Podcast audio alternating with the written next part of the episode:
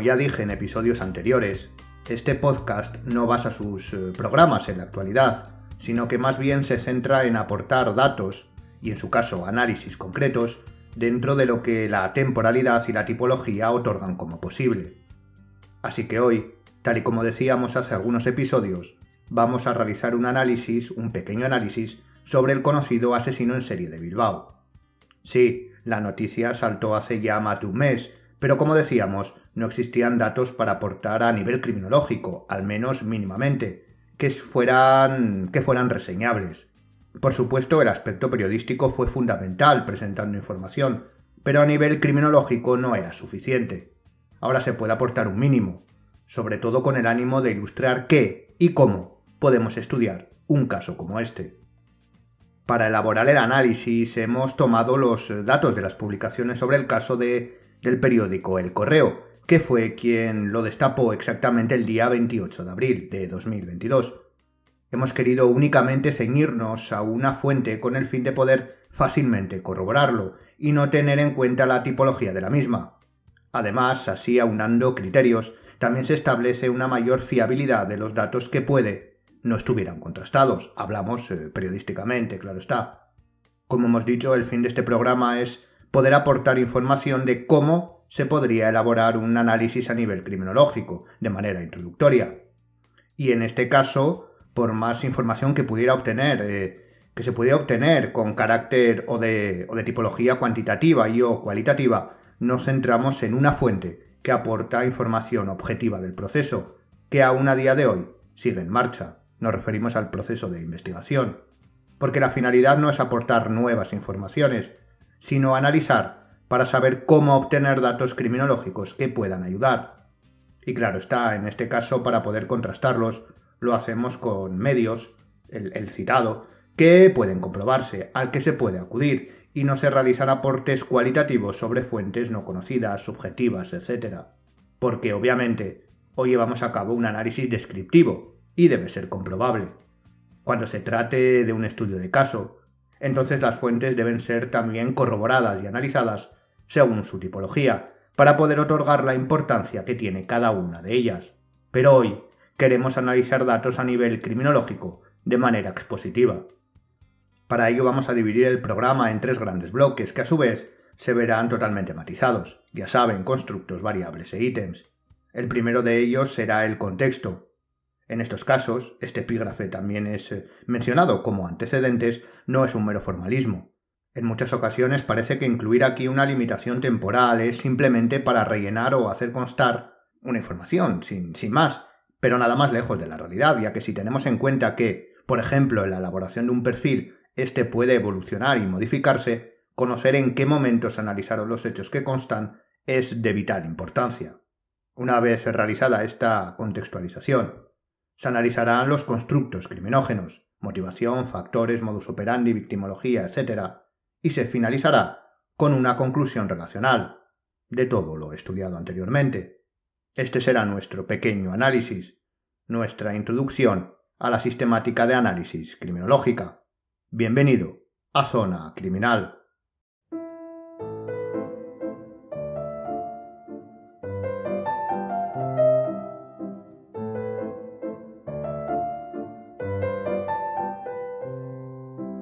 La villa de Bilbao se sitúa en el norte de España, en el municipio del mismo nombre, y cuenta con aproximadamente algo menos de 350.000 habitantes. Nos referimos al municipio, no a la ciudad. Es la capital de la provincia de Vizcaya, para aquellos que no la sitúen, sobre todo porque, como decimos, intentamos en el podcast ser eh, internacionales y también otorgar información lo más precisa posible a nuestros oyentes de fuera de España, es la ciudad que alberga el Museo Guggenheim, esa obra arquitectónica modernista que tiene como función hacer de museo. Para comenzar a delimitar de manera concreta el caso, la información que analizaremos fue publicada entre el 7 de mayo y el 15 de mayo del año 2022. Como ve, no es un tiempo exacerbado. Ya sabe que la actualidad va pasando, pero suficiente para poder aportar información de interés. Aún así, en esta limitación temporal estamos haciendo referencia a las publicaciones en el correo, pero no a los hechos que estudiaremos. Esto es, que en las propias publicaciones se habla de acciones realizadas con anterioridad a esa fecha. De hecho, una de las más importantes, publicada el 7 de mayo, ocurrió en días anteriores, exactamente el 5, con la entrega del supuesto culpable. Los acontecimientos, en todos los sentidos, se vieron precipitados por las informaciones dadas por el periódico. Una semana antes de los días analizados, el correo publicó la posibilidad de que existiera en Bilbao un asesino en serie. Esto, obviamente, en una ciudad no acostumbrada a este tipo de noticias y relativamente pequeña, creó amplia alarma social, sobre todo en ciertos grupos. Luego iremos a esto porque se relaciona con la victimología como parte del análisis.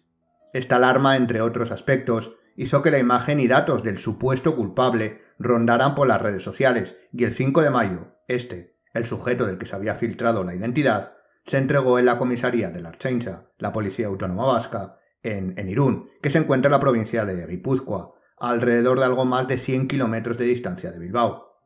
Y era donde residía actualmente el sujeto.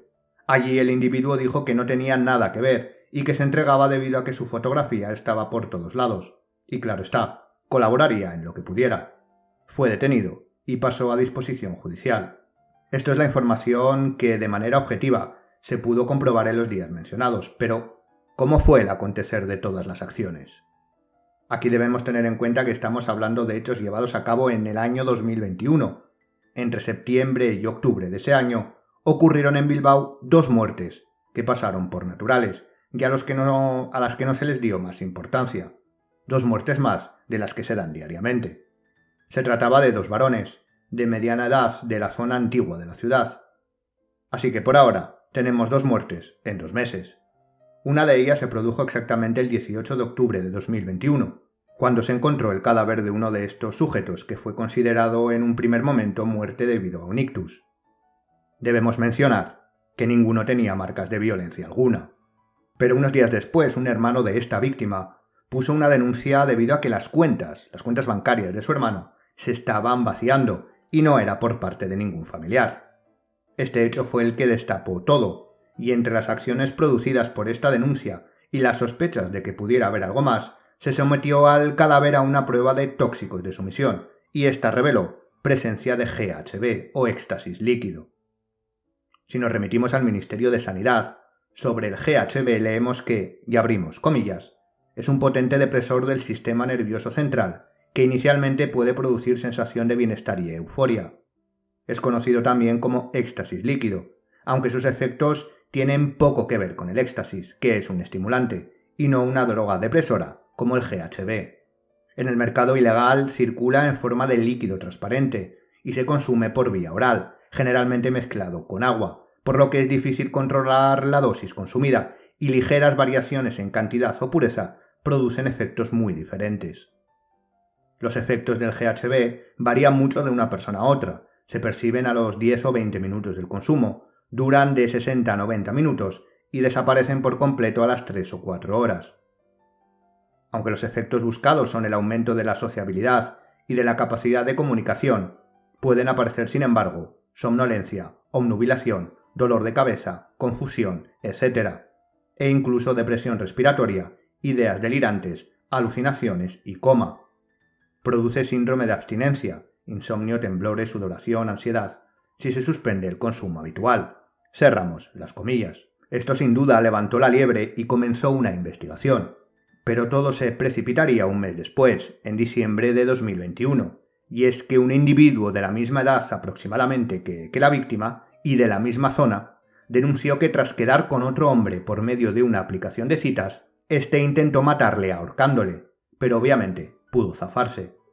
Y esta fue la perdición o el comienzo del fin del apodado asesino en serie de gays de Bilbao, porque en su vida se dejó en el domicilio de, esta víctima una mochila con la que pudiera ser una sustancia tóxica, probablemente GHB, y documentación identificativa, como un pasaporte. A partir de aquí, como vamos a ver a continuación, se comenzó a investigar y a día de hoy se sigue haciendo. Se siguen investigando muertes que pasaron por naturales, pero que encajarían en los datos hasta ahora sabidos, puesto que tanto el modus operandi como la victimología son, en este caso, digamos, fácilmente rastreables. Esta sería la contextualización que podríamos realizar de manera aproximada con los datos informativos como decíamos al principio, son importantes porque ahora, con lo que se conoce y vamos a analizar a continuación, en esa delimitación pueda haber nuevos hallazgos que pueden implementarse, tanto en la localización establecida como en una futura ampliación. Analicemos, por tanto, esos constructos que nos aportarán información criminógena. Estos son el victimario, la victimología, el modus operandi, la mesología, la motivación y el desencadenante. ¿Nos aportarán datos concretos?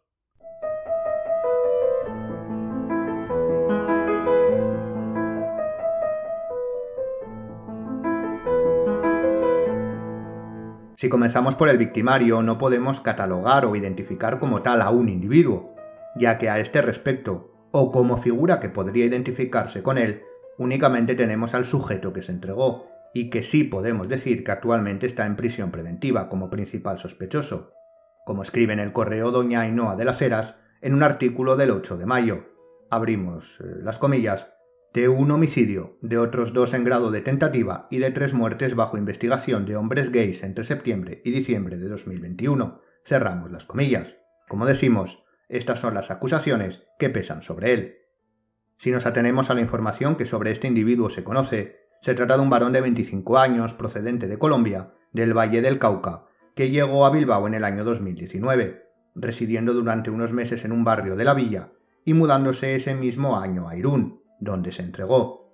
En cuanto a sus antecedentes, fue arrestado en 2019 por una estafa con tarjeta. En cuanto a su mesología, al contexto en el que vivía, solo conocemos que se desarrollaba en Irún. Allí vivía en el barrio de El Pinar en un piso compartido.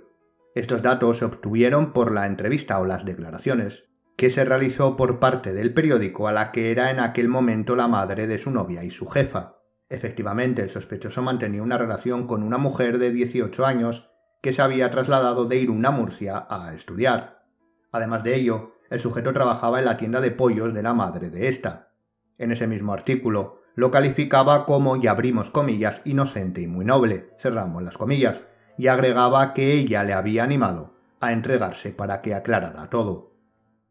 En cuanto a la victimología, de nuevo debemos resaltar que efectivamente hablamos de las muertes sospechosas, porque no existe confirmación total de ningún parámetro, pero es cierto que a nivel criminológico son coincidentes. Se trataría de hombres, todos ellos de mediana edad, rondando los 40, en una localización geográfica concreta, tremendamente concreta, parece que entre dos víctimas mediaba una sola calle, todos homosexuales con perfiles en una red social de citas específicas, y con una posición socioeconómica medio alta.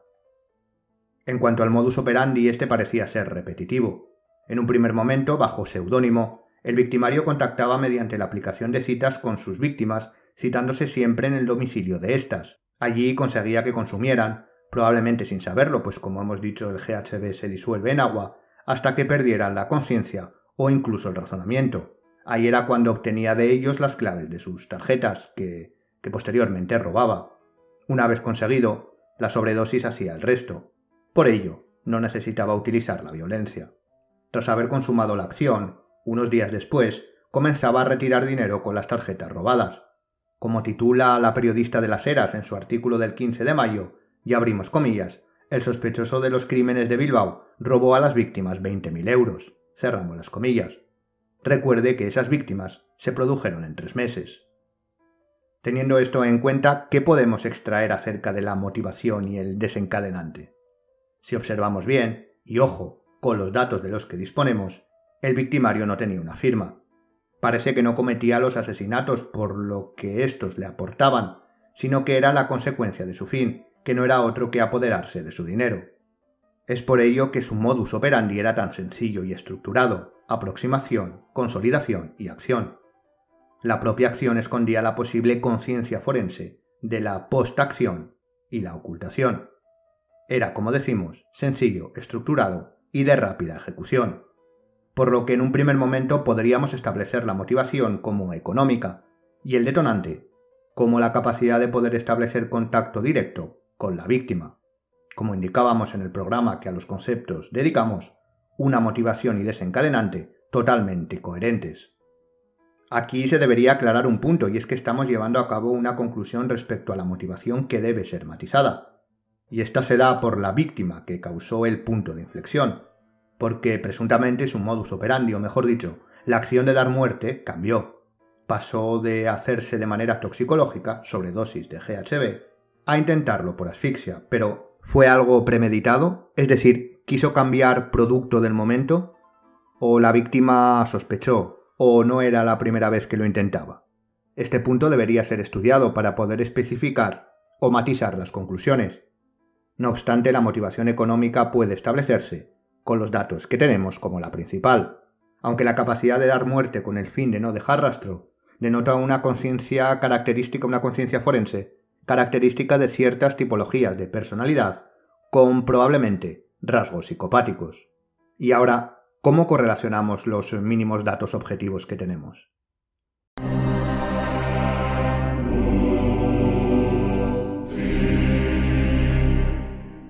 En primer lugar, comenzamos como solemos hacer, por lo más general. Y el concepto que engloba a todos los demás es el entrecomillado en el título, asesino en serie. Un asesino en serie es definido como un sujeto que da muerte al menos a tres personas con un periodo llamado de enfriamiento entre ellos. Esta es la definición más conocida, pero ni mucho menos podemos hablar de que sea concreta. A partir de aquí Sí que existen especificaciones como que el periodo de enfriamiento sea de mínimo 30 días, de que las muertes se den en lugares diferentes, en localizaciones diferentes, etc. Pero incluso con ellas quedan muchos flecos a cubrir. Por ejemplo, ¿por qué 30 días? ¿Por qué lugares diferentes? ¿O qué significa lugares diferentes? ¿No es un asesino en serie si mata a miembros de la misma familia en la misma casa cumpliendo las otras características? ¿O podemos calificar de asesino serial a un sicario que cumple todos los requisitos? Obviamente sí, pero todos sabemos que cuando hablamos de asesinos en serie, se está haciendo referencia a un tipo concreto de personalidad. ¿Pero es correcto hacerlo? Tal vez la catalogación de asesino serial creemos que es más exacta de lo que realmente es. Pero fuera de esta discusión, que ojo, es importante, pero tal vez la dejamos para otro programa, ¿podemos hablar de asesino en serie aquí? Pues debemos tener algo claro. En este caso existe una muerte y se investigan, como mínimo, otras dos. Para poder hablar de asesino en serie, cuidado, no de imputar al detenido esas muertes, sino de hacerlo a un único sujeto, se debe confirmar que son muertes violentas, lo cual hará principalmente la autopsia y la, y la aplicación de las ciencias forenses, y después corroborar, mediante la criminología, que, efectivamente, el modus operandi es el mismo, por lo que se concluya que esas tres muertes, o las que se investiguen, han sido realizadas por un mismo sujeto. Cuando esto ocurra, estaremos ante un asesino en serie. Luego ya deberá identificarse. De manera básica, la criminalística aportará los datos sobre cómo sucedieron los hechos, y la criminología lo correlacionará para probar una de las dos hipótesis, o que los asesinatos han sido realizados por un mismo sujeto, o no. Y esto lo hará a través del estudio de los conceptos que hemos visto. Además, como decimos, el modus operandi no ha sufrido variaciones significativas. Es bastante cerrado, al igual que la victimología, y esto ayudará a la conexión de los delitos. Si continuamos con los conceptos más expuestos, podemos ciertamente hablar sobre la conciencia forense. Recuerde lo que dijimos en el programa, no que a ella dedicamos, sino al que centró su objetivo la psicopatía. Decíamos que los asesinos como Aníbal Lecter, es decir, implacables, eh, que básicamente eran genios, etc., no existían en la vida real, o al menos, siendo realistas, no llegan a ser ni siquiera minoría. En este caso lo vemos claro respecto a la conciencia forense. Vemos cómo la inteligencia del sujeto que ha podido presuntamente llevar a cabo estas acciones no es ni mucho menos elevada. Efectivamente, su planificación podía ser ciertamente operativa cuando la llevó a cabo, y siempre que no aparecieran problemas inesperados, lo cual no había tenido en cuenta en su ecuación. Es decir, darse de alta en una app, drogar a los sujetos y robarles extrayendo dinero de sus cuentas. Esto durante un año le surtió efecto, no podemos negarlo. Todo en su planificación ocurrió como lo había planeado. Pero ¿qué pasó cuando apareció el primer problema? Que no supo cómo arreglarlo, se precipitó y, como decíamos, fue el principio del fin. Se dejó una mochila con una identificación y supuestos tóxicos, y a partir de ahí es muy probable que no tuviera en cuenta la posibilidad de rastrear casi todos sus movimientos, tanto en la app como en los bancos. Si lo vemos así, lo único que observamos es una planificación muy general y burda que al primer error hace caer todo el castillo. Esto realmente se da por varias razones, no una sola, o mejor dicho, puede darse por varias razones. La primera es su inteligencia, no son genios, como ya sabemos, así que cometen los errores producto de su mediocridad. En segundo lugar, cuando hablamos de cierta tipología, que ojo, no confirmamos en este caso, pero que exponemos, con posibles factores criminógenos que podríamos denominar psicopáticos, solemos encontrarnos con algunas características, y en este caso, el egocentrismo exacerbado nos puede ayudar a comprender que ellos no solo se creen por encima de todos, los demás están equivocados y piensan diferente, sino que también se creen infalibles. Solo con estas características, por supuesto hay más, denotan o proveen al sujeto de una única manera de planificar, que es la total linealidad. Ellos simplemente planifican según lo que creen, porque recuerde que no se equivoca ni que nadie es más inteligente que ellos, y lo ponen en marcha porque nada va a salir mal. Carecen, esta tipología, de cualquier capacidad de pensamiento lateral. Para ellos parten del punto A y quieren llegar al punto B, y lo planifican de manera lineal pensando que la investigación no podrá unir ambos puntos como él, y efectivamente rara vez lo hará, porque cuando se investiga no se utiliza la linealidad, que suele ser prospectiva y condicional, sino que se hace de manera lateral, yendo del punto A al punto Z, descartando este, lo que le lleva al J, y así sucesivamente hasta que se descartan todos, o la mayoría. Y para comprender B, concluimos que A es la única explicación, o al menos la más plausible, esa comprensión, esa aceptación o descarte de los demás puntos hasta unir los otros, nos la otorgan las ciencias forenses y la criminología, el conocimiento. Por eso, algunas investigaciones son más largas que otras. La línea recta es rápida, pero en estos casos poco segura, para el victimario y para la comprensión de los hechos.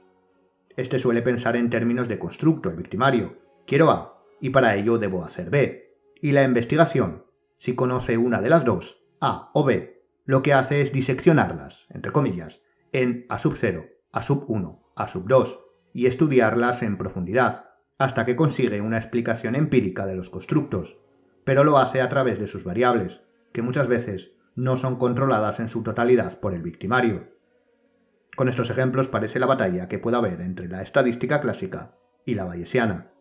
Básicamente, ya centrados en el caso analizado, Ahora tanto la criminología y sobre todo debido a los errores cometidos, la ciencia forense, aportará las pruebas necesarias para conocer, seguramente de manera completa, el hecho. No hubo, gracias a su ego y poca inteligencia, una buena ejecución, a pesar de la conciencia forense, que, como vemos, no es tan fácil de llevar a cabo de manera total.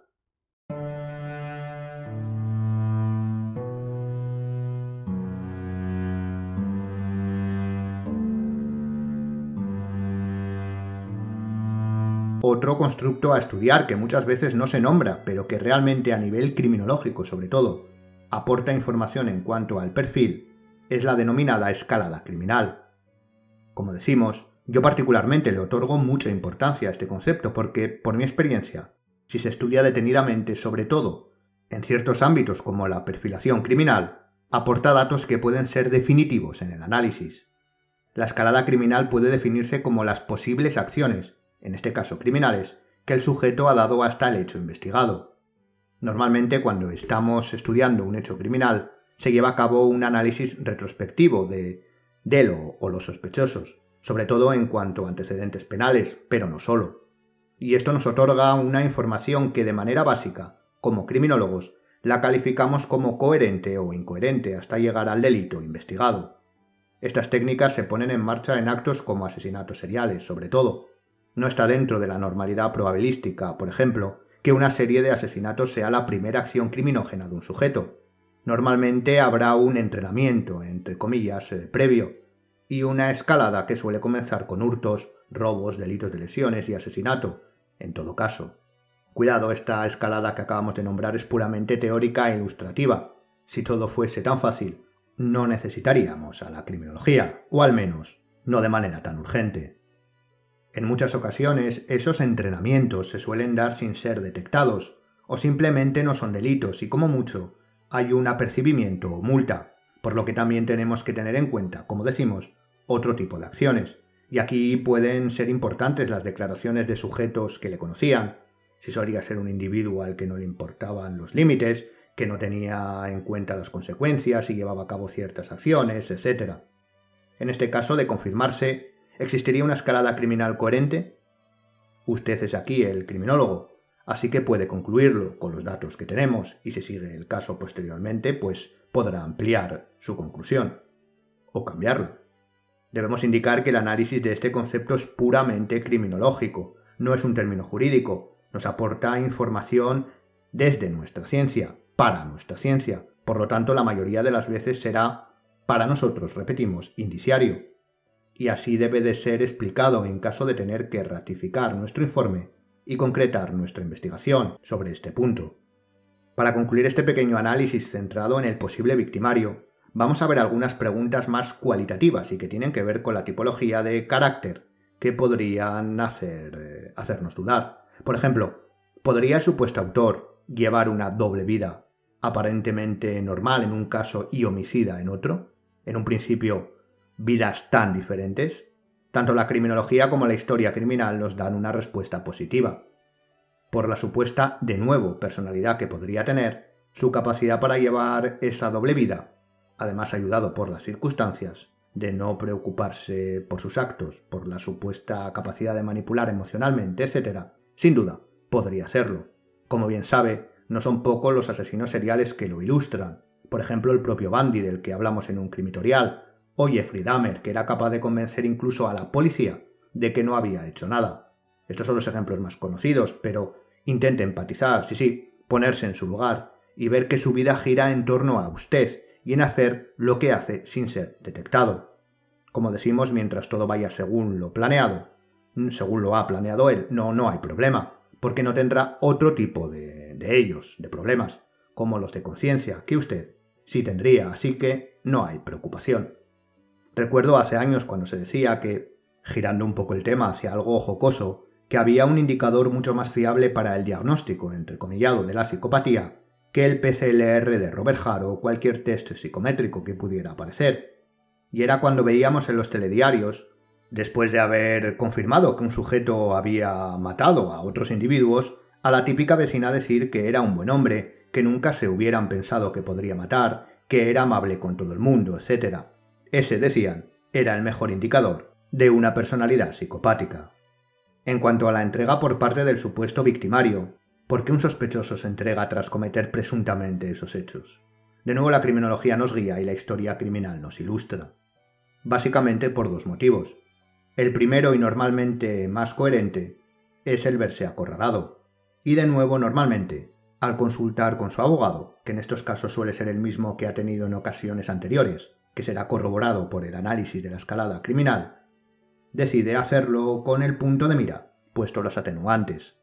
En este caso, si se puede confirmar, sí nos otorga cierta información a nivel criminológico, y es que tendría al menos una mínima capacidad de planificación futura, que es un aspecto un factor psicopático característico que en este caso es posible que no tuviera, lo que apoyaría ciertas tesis de los factores, pero no de la personalidad completa, lo que podría ir en consonancia con otros aspectos expuestos. Lo dejamos ahí. Y el segundo motivo es el narcisista, propia de esta tipología. De hecho, el primero y segundo no son excluyentes, pero también es verdad que no suelen darse como compatibles. Este no es tan raro como parece, y se da cuando el victimario quiere notoriedad, quiere darse a conocer, quiere dejar patente que es más inteligente que sus perseguidores. Un claro ejemplo de esto en España lo tuvimos con la entrega de Alfredo Galán, conocido como el asesino de la baraja. Obviamente en el caso que hemos presentado no podemos aseverar ninguna, puesto que el sospechoso es eso, por ahora sospechoso, y por lo tanto no podemos asegurar nada sobre la conducta del victimario, porque por ahora no lo hay identificado. Hay que ser escrupuloso con esto, no obstante, en un caso con las siguientes características, asesinatos en serie por motivación económica y errores en la puesta en marcha de la conciencia forense, la probabilidad de manera general se inclina hacia la primera opción. Este sería el análisis que podríamos hacer con el victimario de unos supuestos hechos como los relatados. Como ven, en este caso no hemos profundizado de manera aparte sobre la victimología, porque esta es, por lo que sabemos hasta ahora, bastante clara. No haría falta, por ejemplo, para la ampliación de conocimiento la puesta en marcha de autopsia psicológica, sí digital, pero la posible coincidencia victimológica es, como el modus operandi, lo suficientemente cerrada y concordante como para aportar la información de manera directa. Por lo tanto, como conclusión, debemos tener claro que lo aquí analizado son en su mayoría futuribles, debido a que faltan confirmaciones, no sé si por realizar, pero sí por conocer. Por lo que, de manera resumida, en primer lugar, se debe confirmar la conexión de todos los casos, y como mencionamos, las variables las otorgará el estudio criminalístico, y la conexión o no y su conclusión la dará la criminología. Y a continuación, sabiendo, tras confirmarlo, que se trata del mismo victimario, tras realizar un perfil, conectarlo con un sujeto identificado, sea el sospechoso actual u otro. Y así, con la utilización de la criminalística y la criminología, conseguimos la investigación y resolución de un caso. Por supuesto, les animamos a estar atentos al proceso y continuidad del mismo. Y hasta aquí el programa de hoy. Esperamos como siempre que haya sido de su agrado. Hemos realizado una pequeña aproximación analítica a un caso. Decimos pequeña o introductoria, porque por supuesto los datos con los que hemos querido contar son limitados, y así debe de ser, para poder hacer una exposición y explicación comprensible, porque el objetivo es estudiar conceptos, enseñar mínimamente algunos pasos que dar, como criminólogos y criminalistas, para que, por ejemplo, los estudiantes puedan hacerse una ligera, muy ligera idea de lo que es la realidad analítica. Como ya es habitual y obligado, les dejamos las referencias bibliográficas en la descripción y le animamos a seguirnos en el Instagram del podcast y en las redes sociales del Instituto Europeo de Ciencias Forenses y Seguridad, desde donde elaboramos y grabamos el programa. Gracias por escucharnos y hasta la siguiente Zona Criminal.